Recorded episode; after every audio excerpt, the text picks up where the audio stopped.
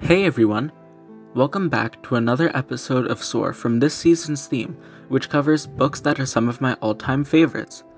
Welcome to this episode of Soar, which covers one of my most appreciated books about teenagers who get powers in some way, a common theme.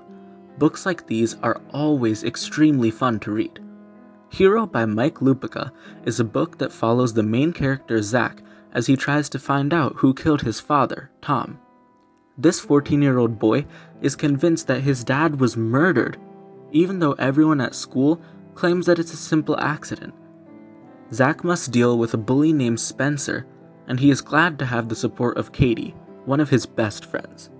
She begins to get worried about Zach as he becomes obsessed with what happened to his father. One day, he happens to meet Pats with a mysterious old man who claims to know everything about Zach's father. Perhaps because she misses her husband so much, Zach's mom begins to help out with the presidential campaign of Senator Kerrigan, a candidate that Tom supported wholeheartedly. Zach finds out that those bedtime stories that his dad told him about, about the bads, were all true, and that his dad was not only a secret agent who worked under direct orders from the president, but also that his dad had powers which he had inherited. He learns all of this from Mr. Herbert, the mysterious old man who presented himself and had a conversation with Zach. Zach can heal quickly, he can teleport, he can fly, and has many other useful powers as well. But will Zach be able to master his powers in time to protect his loved ones, to save the world, to make a difference, to be a hero? Was his father's death just an accident? Read to find out and immerse yourself in this inspiring mystery fiction novel.